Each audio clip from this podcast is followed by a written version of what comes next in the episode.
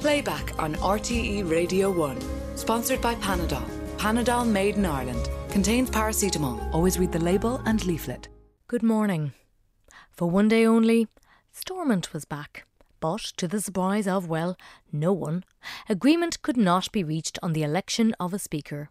For the DUP, the sticking point, the Northern Ireland Protocol. On late debate, Mick Fealty, editor of website Slugger O'Toole, joined Katie this ploy, this you know idea to threaten new elections to pressure the DUP back into the executive, uh, failed pretty spectacularly, didn't didn't it? Yeah, and the, the, the thing is that all of this could have been foreseen. I think if the government party in Westminster hadn't spent most of the summer uh, deciding who was going to be their leader, there may well have been some evasive tactics, uh, or, at least some time for evasive tactics. I know I noticed that Rishi Sunak has basically put back his budget so that he can have some time to think about it. Something like that might have been more appropriate here. Although the legislation says the timing is up at one minute past midnight. They could, as they have done in the past, brought in emergency legislation and created a bit more space. In fact, actually, they do have more space to decide precisely what they're going to do afterwards. I think the fact that they haven't uh, really betokens the fact they haven't really been thinking about Northern Ireland at all. So, according to the rules, it's election time, most likely December. But as of yesterday, no date set by Northern Ireland Secretary Chris Heaton Harris, because it is frankly an election no one seems to want, given that the last one was only held in May, and the protocol and the issues around that not on the ballot paper. Well, with his analysis, Bertie Ahern joined Clare. Having an election where it's not about a manifesto, it's not about a policy change that you can do anything about. Um, uh, and to come up with a result, and, and you're in exactly the same position as you are now a few hours before uh, the election is called. I mean, it, it, it, it doesn't say much for good democracy. Yes, and six and a half million pounds sterling to be spent on that yeah, election. And I, I suppose the other big thing I should say, Claire, the, the difference between last yesterday and today is they, they now don't even have um, acting ministers. The acting ministers um, ended at 12 o'clock. Mm-hmm. Uh, so now there's no political system in Northern Ireland, whatever. It's now down totally to civil servants. And of course, next year will mark 25 years since the Good Friday Agreement. How frustrating is this for you all these years after the Good Friday Agreement to watch this sort of lacuna happen over and over and over again? to, to be honest, it's incompetent. I mean, I, I unfortunately I, I, saw this coming because I mean I, I knew Jeffrey wasn't going to, to move. I mean, the idea that he was going to move because some Secretary of State and we've had so many of them now. You're running out of remembering who was there at what time. But that he was going to change his position, he, ne- he never was, and that forces all the other parties into a into a corner. It gets nobody anywhere, and we start in January, hopefully with some serious negotiations. And you know, we, we know what are the issues, we know the problems. It's, they've been rehearsed time and time again.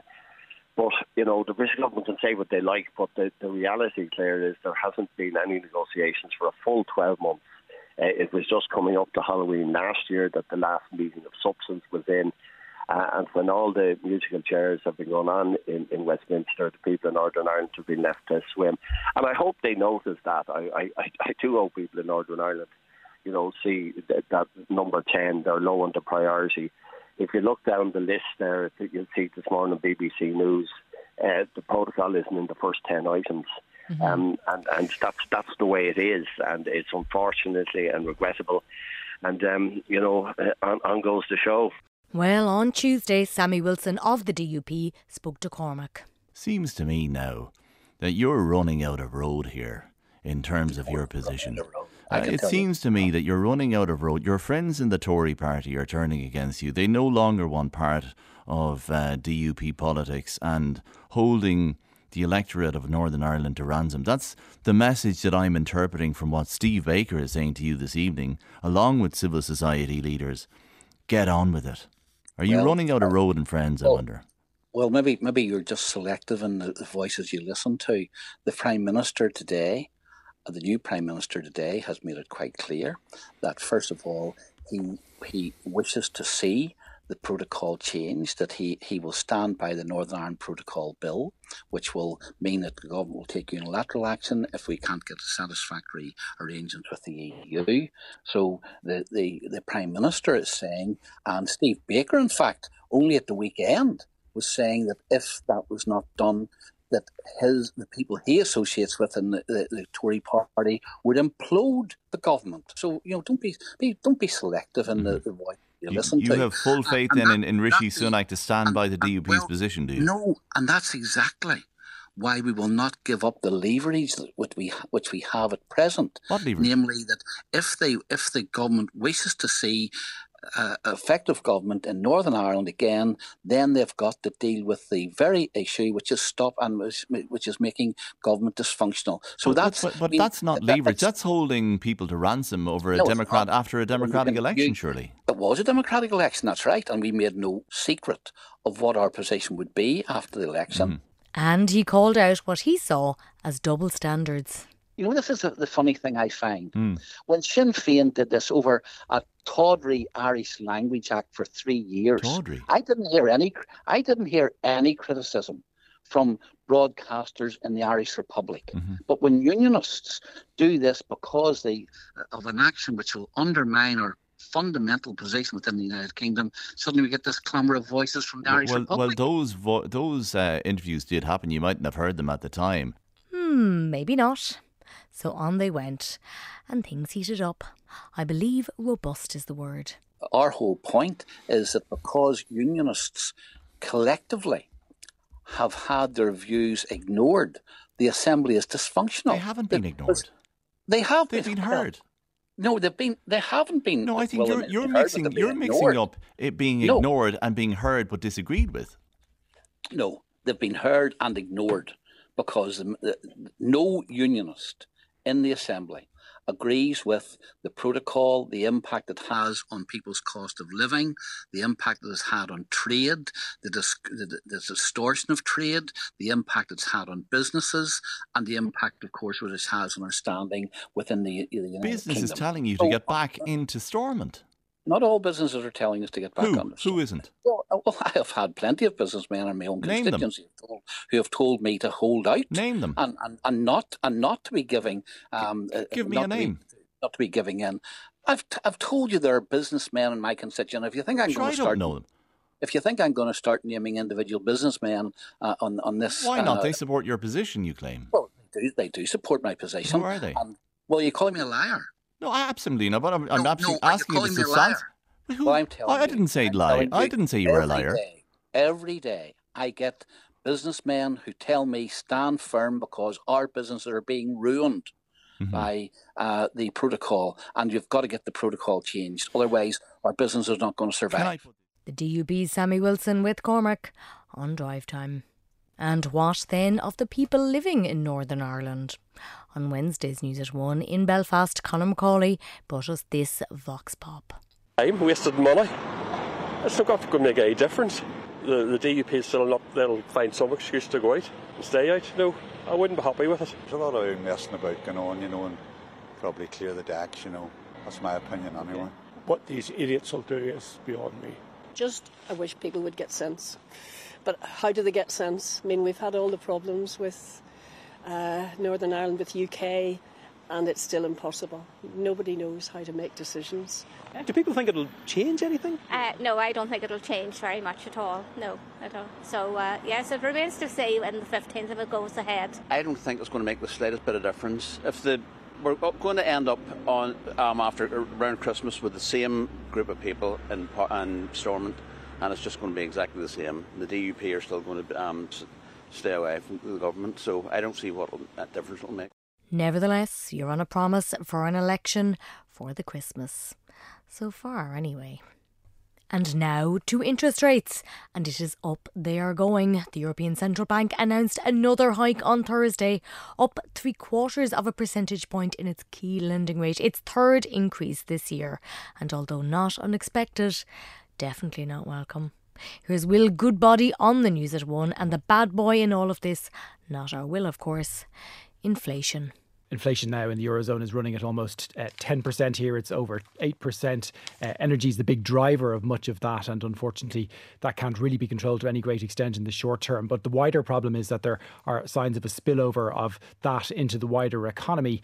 And I guess that increases the risk of inflation becoming ingrained or entrenched. So, really, the ECB has had little choice but to continue acting by raising rates to bring inflation back down towards its uh, target of 2%. Because, as we know, raising rates reduces the amount that consumers and businesses borrow and therefore spend. And that in turn then reduces the, the demand that drives uh, prices up. And if you're lucky enough to have a house and are on a tracker, that's going up. Variable? Well, very possibly.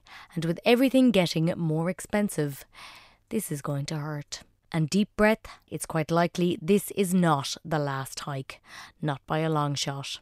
Here's Richard Curran of the business with Claire. The question then is how high will they go?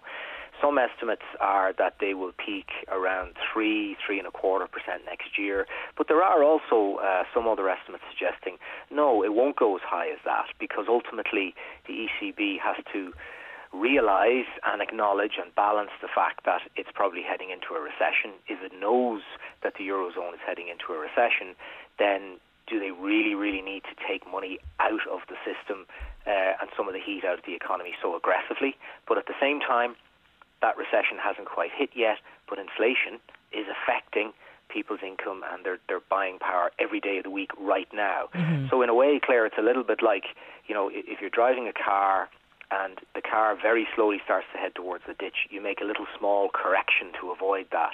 If you leave that too late, the more forceful and the bigger the correction you need to make. And, and European, the European Central Bank and other central banks, by and large, were a bit slow to realise this whole the, the, severity of this inflation crisis and energy crisis. So they're having to move more aggressively. Yes. If you swerve the car too much to the other side, you, you overdo it and you panic, you can make the situation worse. And, mm-hmm. and that's what they're worried about, and they've got to get that balance right. Okay, and and yes, while the Eurozone is naturally on their radar, so too is the state of play in the US of A inflation is, is at a 40 year high there. They've already done three 1% interest rate hikes.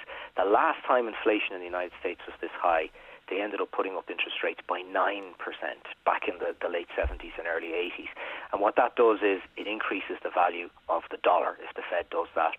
We buy an awful lot of things in this part of the world that are priced in dollars, most notably energy and oil. So it, the, the ECB will also be watching that. One small glimmer of hope in relation to interest rates um, is that, for example, there was some discussion that the that the, the, the US Fed might start to slow down the rate at which it's increasing rates, and that would have a knock-on effect elsewhere. Canada, for example, did six rate hikes this year, and they put up their rates by 3.5%. And they announced uh, just the other day that they were going to go with a bit less than was expected because they kind of think they're getting towards the end of that cycle. But unfortunately, that's only because they think they might run into a recession. So there's no good news here. Wonderful. It's all over for now, though. Back in a bit. Welcome back.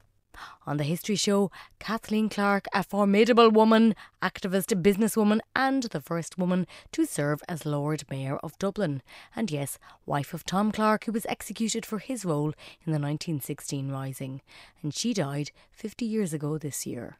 An opportunity for Liz Gillis, historian in residence at South Dublin County Council, and as it happens, researcher on the History Show, to tell us all about Kathleen's life. And what a life! Born in Limerick, revolution was bred in the bone. Her uncle was John Daly, who had been in prison with Tom Clarke. John Daly, when he, he returns, he is just talking about Tom Clarke, Tom Clarke, Tom Clarke. And she just wants to meet this Tom Clarke because John Daly has, he just talks about him so much. And then Tom Clarke is released in 1899 and he comes down to Limerick. You know, Daly lays on this big spread. You know, here's welcoming this this Fenian this, hero. This is somebody who has been very badly treated in an, uh, for a long period in prison. Doesn't look great, let's face no, it. Rattled. No, and Kathleen talks about this, and it's so funny um, because she's literally been hearing stories for the last three, four years, and what she is sort of creating in her mind in Sean is this. Connery yeah, Republican Adonis. And she is so disappointed when she actually meets him for the first time. And I just, I just want to quote her from from our book. And she says, "It was my first time meeting him. I was keenly disappointed. His appearance gave no indication of the kingly heroic qualities which Uncle John had told us about. There was none of the conquering hero which I had visioned. He was emaciated and stooped from the long imprisonment and hardship.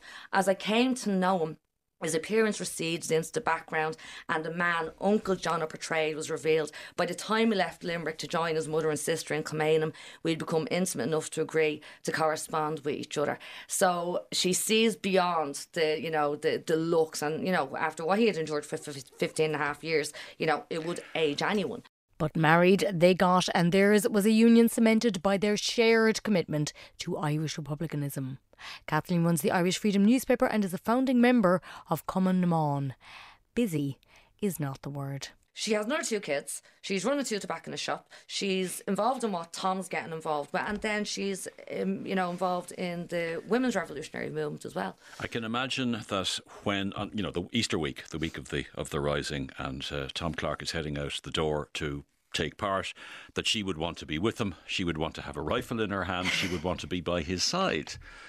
Would that be the case? Or, oh yeah. He presumably he tried. He had to dissuade her. Yeah, um, and I just I just often think, what would it have been like if Kathleen Clarke had been in GPO or a Moore Street? I don't think they would have surrendered. She wouldn't have let them surrender. And as we know, militarily at least, the rising ends in failure, prison, and for Tom Clarke, execution if you can imagine, like if, if if it was me, you know, and I get to see the love of my life one last time, I would be running up to the place. And and she goes to Kilmainham jail, and the cell doors open, and she starts to like have like berate him for, you know, why did you surrender? You told me you weren't going to surrender, but pretty much I thought I'd never see you again. And he got her standing in front of me, and he's then trying to explain to her, well, I didn't want to surrender. They sort of made me surrender. There was vote taken on it, and what you see in those moments, like this is a real marriage that's that's happening in front of you, despite the fact he's going to get shot like in a couple of hours. That's on the 3rd of May, and Tom is executed. And she's back in Kilmainham that night um, because Ned Daly, who was commandant of the garrison, the forecourts, 25 years old, he's executed on the 4th of May. Now, she couldn't tell Tom that she was pregnant because she didn't want to unnerve him. She's like, when she sees him in the cell, it's like he is prepared to go to his death. And maybe if he knew, would he try to get clemency or the sentence reprieve? But she couldn't do that. What he had endured for 15 and a half years, she couldn't do that to him again. So Ned is executed on the 4th of May. Her uncle John, who was traumatised at the loss of Tom Clarke, Ned Daly and Sean McDermott. If she loses Sean McDermott as well, he's executed on 12 because he was like a, a son to her. And then she lost her baby as well. So mm. that massive loss that she's endures, she has to put that to one side because Tom had a role for her and she had to do what he had asked her to do. And that role was to organise and continue to fight for Irish freedom, which she does. And in 1918, she ends up in prison with Maud Gonne and sharing a cell with Countess Markievicz. She didn't like the Countess, or he certainly didn't like her at this at this point. No, uh, the Countess really gets on her nerves. Um, so if we think back to 1916, like Kathleen Clarke is just you know she's she's she has terrible worries on her because she was rent from her children in 1916 she's rent from her children in 1918 and you know she is constantly just trying to find out where her kids are. Her kids okay who has them? And then Countess Markievicz just keeps swanning into her cell and um, Countess Markievicz is so flamboyant, and she keeps flicking her ash. And this is something that really gets on Kathleen's nerves. And eventually, she bars her from her cell because she's not respecting Kathleen's wishes. And then you've got these scenes, you know, you can just picture. And she writes she all this in, in, a series of letters, which are very, very funny, so vividly, and you just have to laugh. And you can mm. imagine, like, because Countess is this woman, you know, who's quite prepared to die, but you know, won't take on Kathleen Clarke, you know.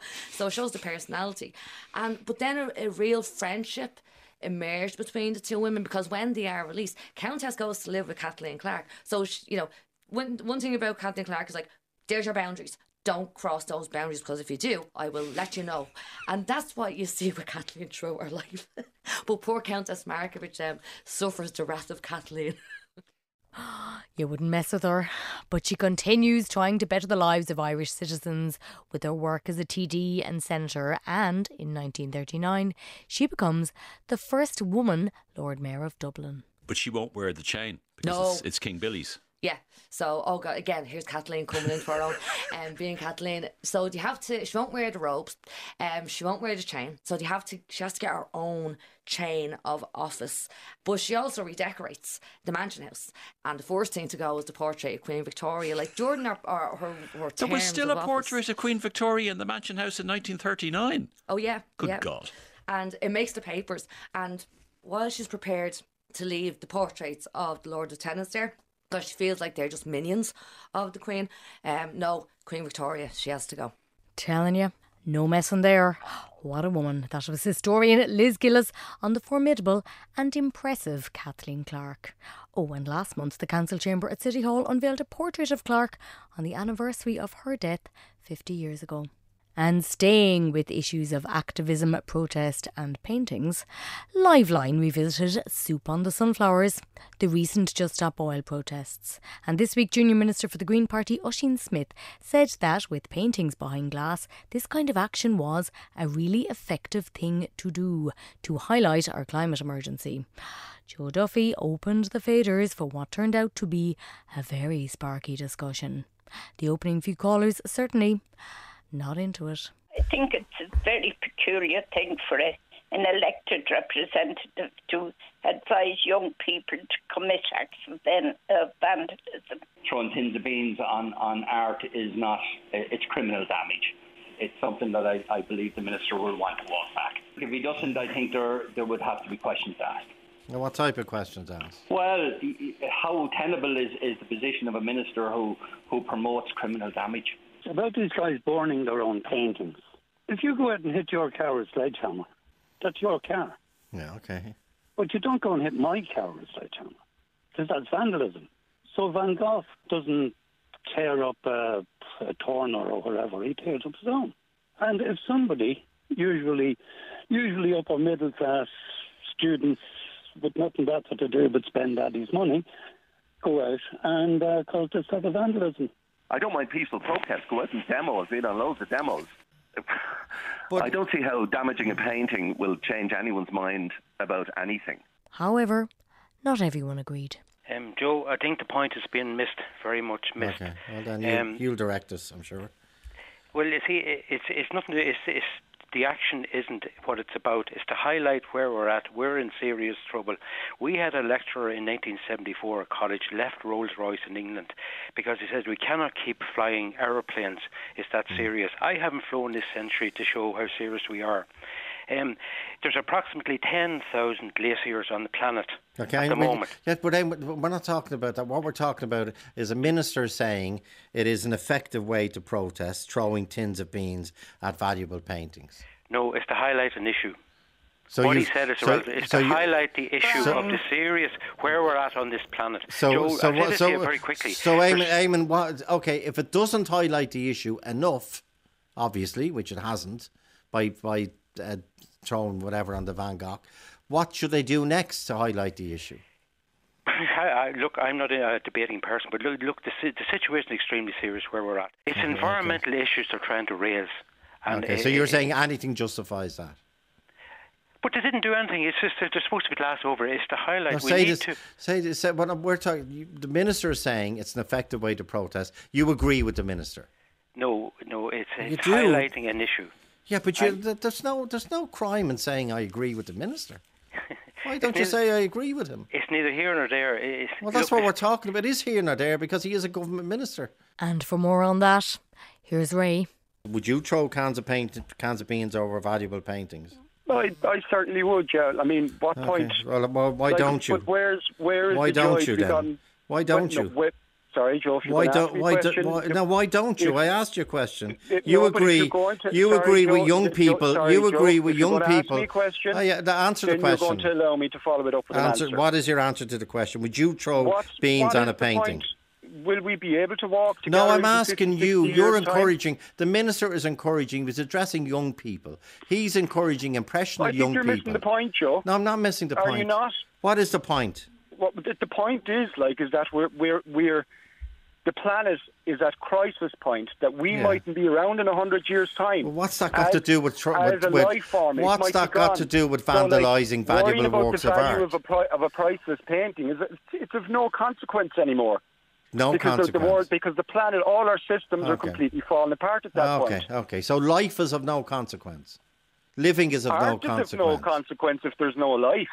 Ooh, all the big questions. And following that, Ben. Do you, do you agree with the, what I, th- I think he's a former Green Party person now said it was a PR win, and then the minister saying it's an effective way to protest. Well, you're talking about it now, Joe, aren't you? I'd say that's a fairly effective PR win. Touche. But then Joyce. I'm actually a practicing artist, and I'm really upset about this. I mean, I've done a lot of political work in my career, highlighting different issues, world issues, Yeah. even wars and whatever.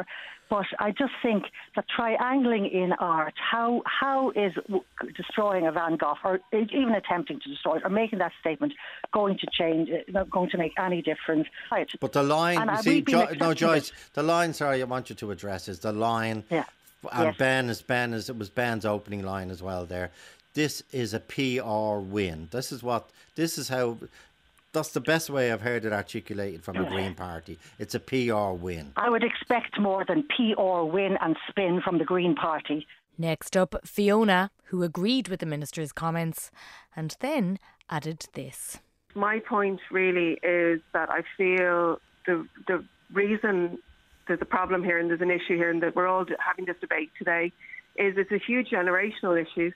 I mean, people that are coming on the on to talk today are Mhm. quite old, to be honest. And Hello, I have they grandchildren don't who are have that time. What does that mean? You What does may that do, mean? but no, I, I mean that Who's- we who's feel quite- very uh, differently. The younger generation No, feels very on. differently The than the older generation. So hang I mean, on, I'm 50. the most, the most. not- uh, no, you obviously weren't I'm listening to the program, Fiona. You're are you misjudging people's age?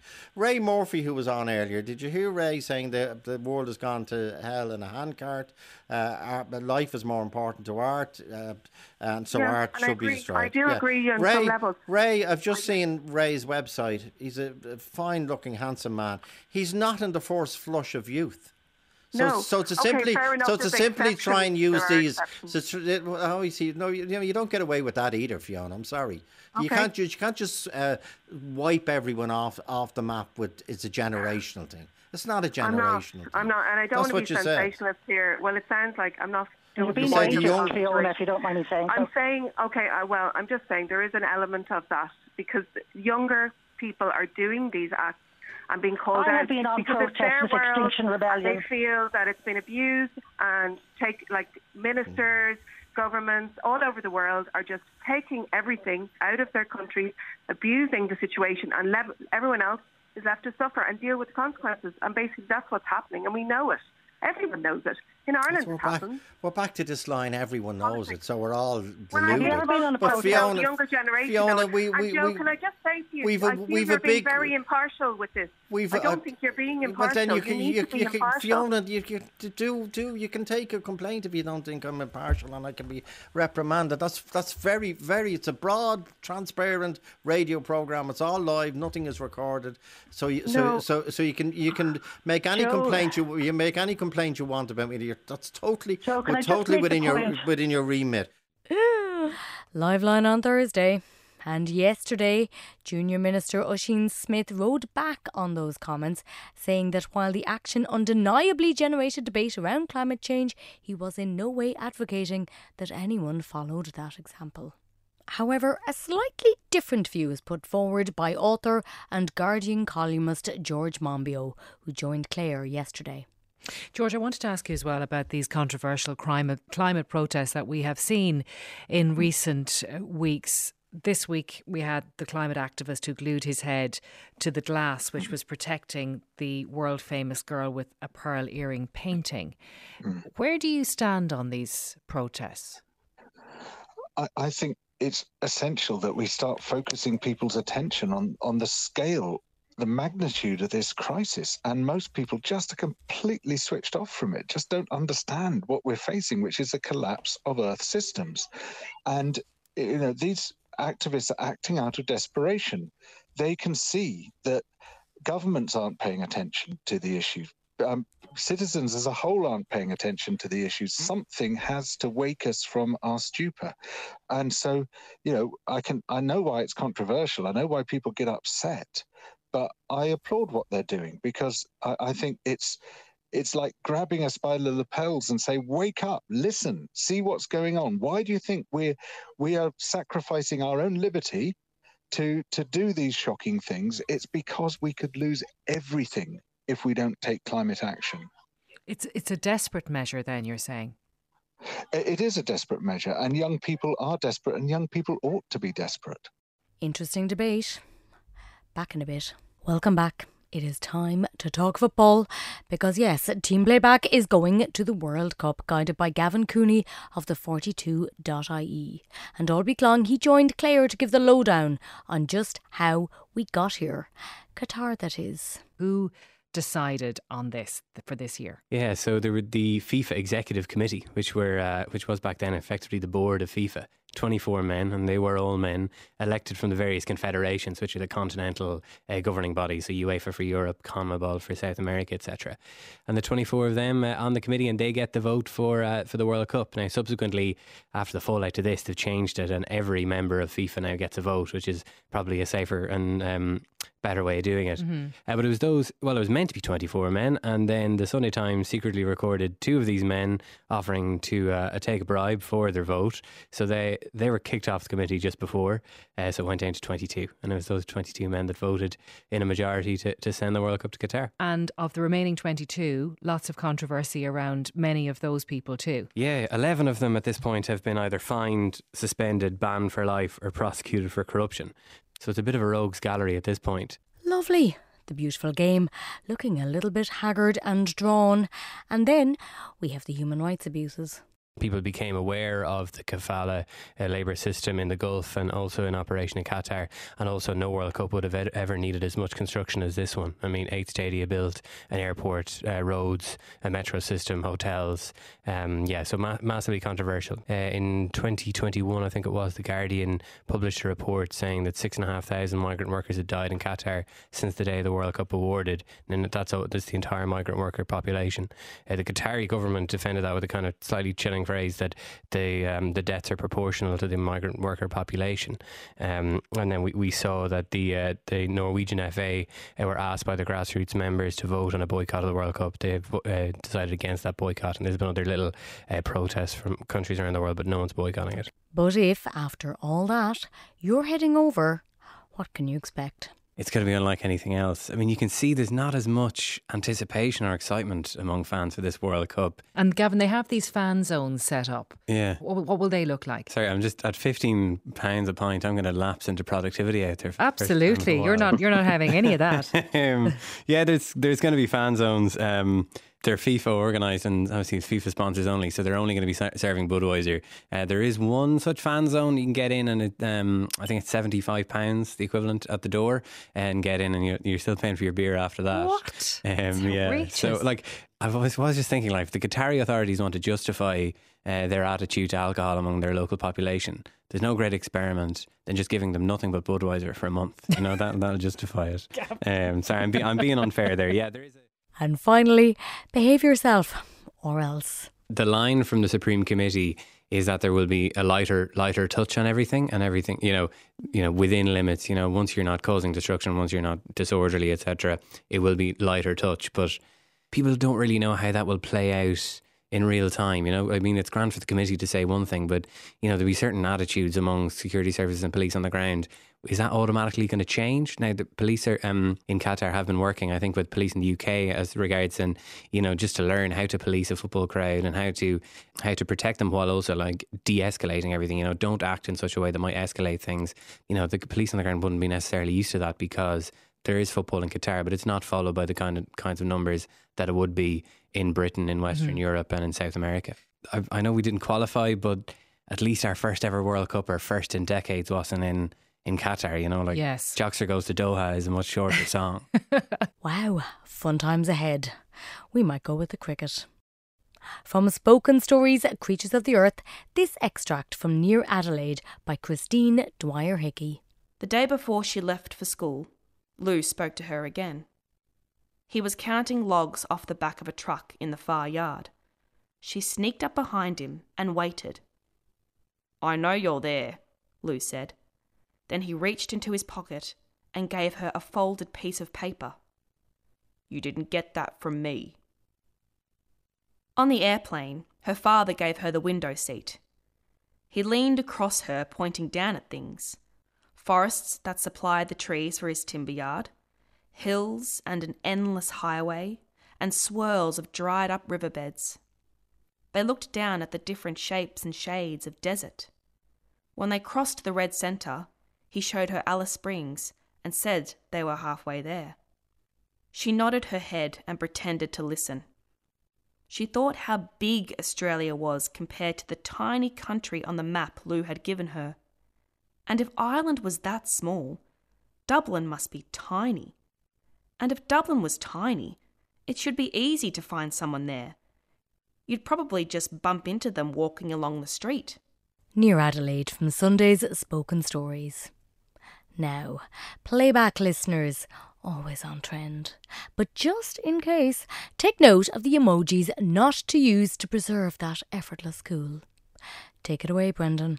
The top five emojis that make you look old from number five is the poo emoji. Number four is the tick emoji. Number three emoji that makes you look old is the OK hand. Number two, the red love heart emoji. And number one, the number one emoji that makes you look old, which is very harsh, is the thumbs up emoji. They're very harsh. Are they too harsh? They are a little harsh, certainly. And again, this is. The emoji overlord there is Keith Broni, editor of Emojipedia. Yes, for such a thing does exist. And the thumbs up, what is wrong with that? Oh, where to begin, you passive aggressive person? It's not to say it's definitively passive aggressive in all circumstances. That's kind of a misreading Yeah. of the situation. If it it is the end of a very positive text message, hey, that's no problem. I'll pick up the kids. Thumbs up, absolutely fine. People are finding it passive aggressive when it's used on its own to respond to, say, a message that the person who wrote the previous message felt required a little bit more of an engaged response. You know, if someone's like, "Here's something very important. Could you give this a read over?" Um, like, I'm just worried about how I framed certain thing, and you just give a thumbs up. That seems a little bit low effort, a little bit disinterested. Right. Okay. When there's so many other options there. Okay, so actually, that is that key. Try not maybe answer with one emoji because that can be misinterpreted. I would not send an emoji just on its own as a response unless it's very, very clearly uh, a reference to how, what has happened before in a really playful, positive sense. Oh, that's Uh, very If good. it's something that's just kind of like, I have seen this, I have, and, and it's going more like uh, end of conversation mark as opposed to continuing the conversation, it can be construed as very low effort. Okay. And no one likes low effort. But then hearts, and you might be thinking a heart's a heart's a heart. Oh no. Everyone uses red heart, but there's purple heart, there's blue heart. Let's let's really get playful with the emoji keyboard. Everybody who knows me knows that pretty much every text I send has three red hearts. Is that too intense? Is that kind no, of stalker? three is that fine. stalker seven, territory? seven would be a lot. Three, I think, is fine. Or go wild and just fill the screen. It is a bank holiday. With Ray, Jeff Kinney. Now he has sold 275 million copies in his Diary of a Wimpy Kid series. But that is not stopping the D'Arcy from making him cringe. When I hear you say diaper overload, I'm a little embarrassed to be a grown man. It, it doesn't hit as hard here because we call them nappies. So, Okay, there we go. yeah, so it's it's sort of softened a little bit. And of course, eh, the, the name comes from Roderick, who is uh, Greg's older brother's band, doesn't it? That's right. He's got a band called Loaded Diaper, and this is just getting more and more embarrassing for me by the moment. you love it, Jeff Kinney, because you, you you you are the envy of all us adults because you you still play, you still play in a big way and, and live in a child's mind. It's brilliant. Um, You know that it, it, it's really funny that you say that actually because uh, you know this year I'm going out on tour with with a rock band and you know we've got a giant ten foot inflatable baby on the stage. We're playing rock music. We've got fog machines, and I'm like, man, I could have. I could have dreamed this up when I was like 15 years old, and now at 51, like I can actually make it happen. You're It's making great. it happen. Now that is the job to have. But on with the show because, as Ray put it, The, the best questions for you, Jeff Kinney, don't come from me. They come from your fans. and what fans? Super cute. Hi, my name is Ruben. Great. I am seven. I really like Diary of a Wimpy Kid.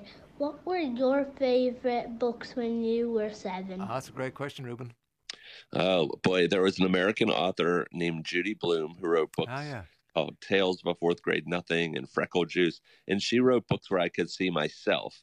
And I think it's really important that you have books where you can see yourself. I think it's really important for everybody to be able to read about characters who look and, and act like them. And the questions just kept on coming, but hitting peak awe. Sarah. Hi. Yeah, say hello to Jeff. Hello. what age are you, Sarah? I'm 10. 10, right. Um, uh, how many of the Diary of a Wimpy Kid books have you read, do you think? All of them. All of them, right? Okay, Wow. so you must be really looking forward to diaper overload. Uh, what do you want Oh, to very. What do you want to say to Jeff? Wow, um, you're such an amazing author, and I read all your books and enjoyed every one of them thoroughly. They're so good. that's it. the- Well, that's cool. that, that's well, that's brilliant. Um, do you want to There's say? no question, but I love it. There's no question. It's just a comment, and it's a lovely comment. Yeah. Uh, so Marianne, Marianne is your sister. Does she read Jeff's books as well, Sarah? Uh, Well, yes and no. She has this thing called a Tonie, and she listens to audios of Ah, them, yes. but she still enjoys them. Oh, brilliant, brilliant. Who do you want to say hello to now that you're on, Sarah? My cousins, Fiona, Enya, and Una, my lovely granny and granda, and my daddy. Okay, we're going to send you out a copy of the new book, and you're invited to come along and see Jeff and the band on Monday, the 14th of November, in the RDS in Dublin. That's great. isn't No it? way. Yeah, way, No way. way. Yeah, yeah.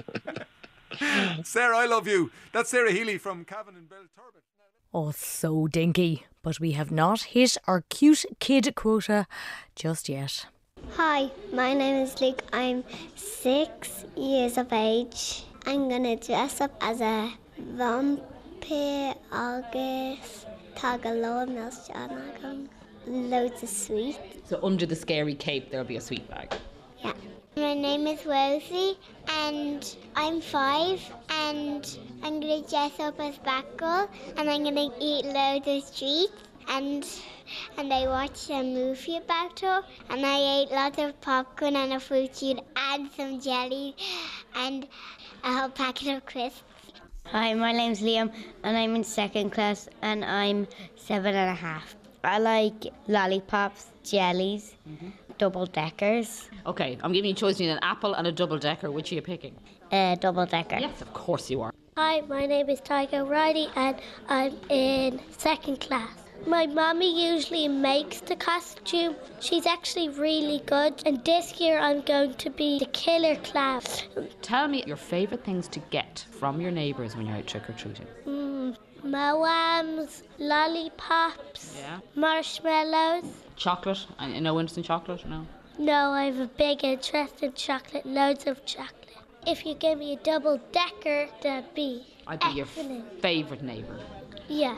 Hello, I'm Sean. Which Sean are you? I'm Sean Deed. And you've got a sticker on your head of a spaceship. Yeah. and what's your favourite thing to get when you go trick or treating? Drumstick lollipops. Specific, I like it. Yeah. Fudge. Fudge. Broccoli. No. An onion. If I gave you an onion. No. Evelyn O'Rourke, the onion pusher. Well, that is it from this week's playback.